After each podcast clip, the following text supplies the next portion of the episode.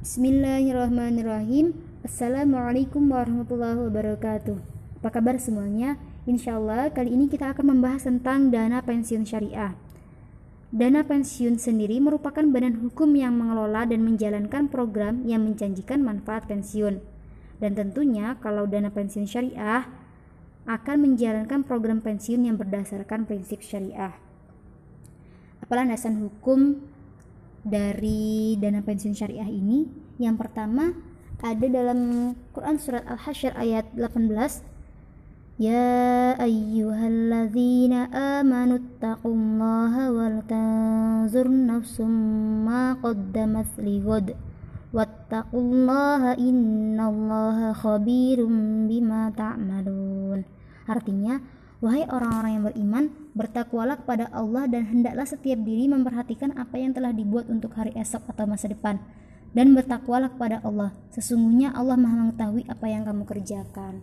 Kemudian juga dalam hadis Rasulullah SAW yang diriwayatkan oleh Imam Muslim dari Abu Hurairah radhiyallahu an. Man nafasa an mu'minin kurbatan min kurabid dunya nafasallahu anhu kurbatan min kurabi yaumil qiyamah.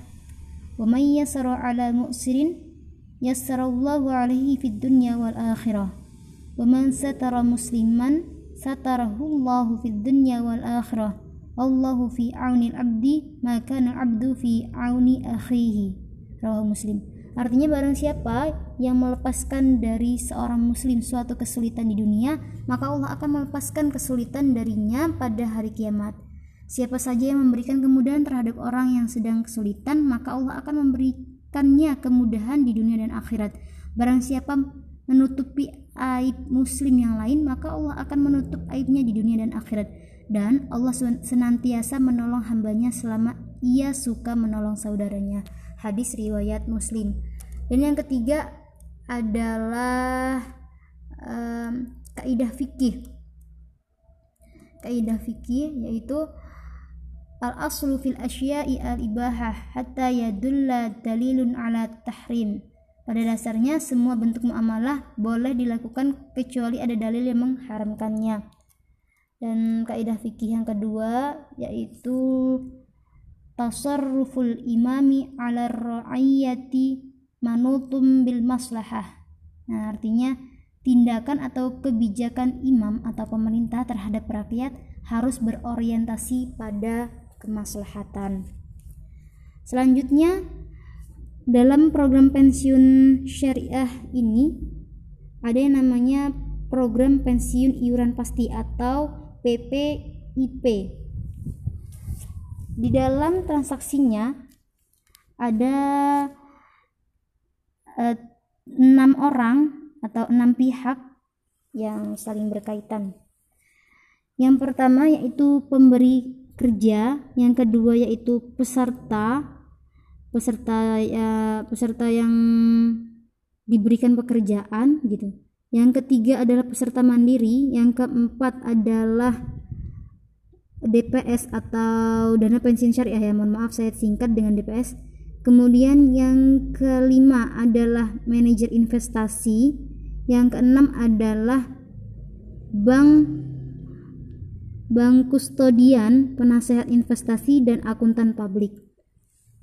Transaksi yang pertama, ketika uh, pemberi kerja dengan peserta yang diberikan pekerjaan ini menggunakan akad hibah bisyart. Pemberi kerja menjadi wahid dan peserta menjadi mahublah. Kemudian yang kedua antara pemberi kerja dengan dana pensiun syariah terjadi akad wakalah. Pemberi kerja sebagai mewakil dan dana pensiun syariah menjadi wakil. Kemudian selanjutnya dana pensiun syariah dengan peserta yang diberi pekerjaan tadi terjadi akad wakalah bil ujrah dana pensiun syariah menjadi wakil dan peserta yang diberikan pekerjaan tadi menjadi mewakil. Selanjutnya dana pensiun syariah dengan peserta mandiri terjadi akad wakalah bil ujro juga sama seperti yang tadi. Kem, de, da, dana pensiun syariahnya menjadi wakil dan peserta mandirinya menjadi wak.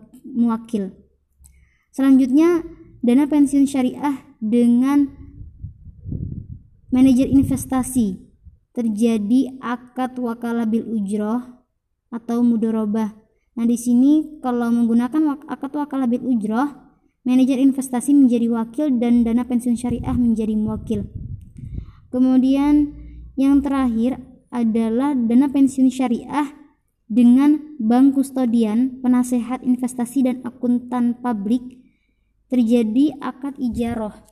Dana pensiun syariah menjadi mustajir dan bank kustodian, penasehat investasi dan akuntan publik menjadi ajir. Ketentuan selanjutnya dalam dana pensiun syariah ini yaitu yang pertama iuran peserta atau dana hibah dari pemberi kerja tentunya harus dikelola dengan prinsip-prinsip syariah yang tidak bertentangan dengan syariat Islam. Kemudian yang kedua yaitu serah terima manfaat pensiun harus didasarkan pada kesepakatan di awal yaitu ya sesuai dengan akad-akad yang ada. Mungkin itu saja tentang dana pensiun syariah.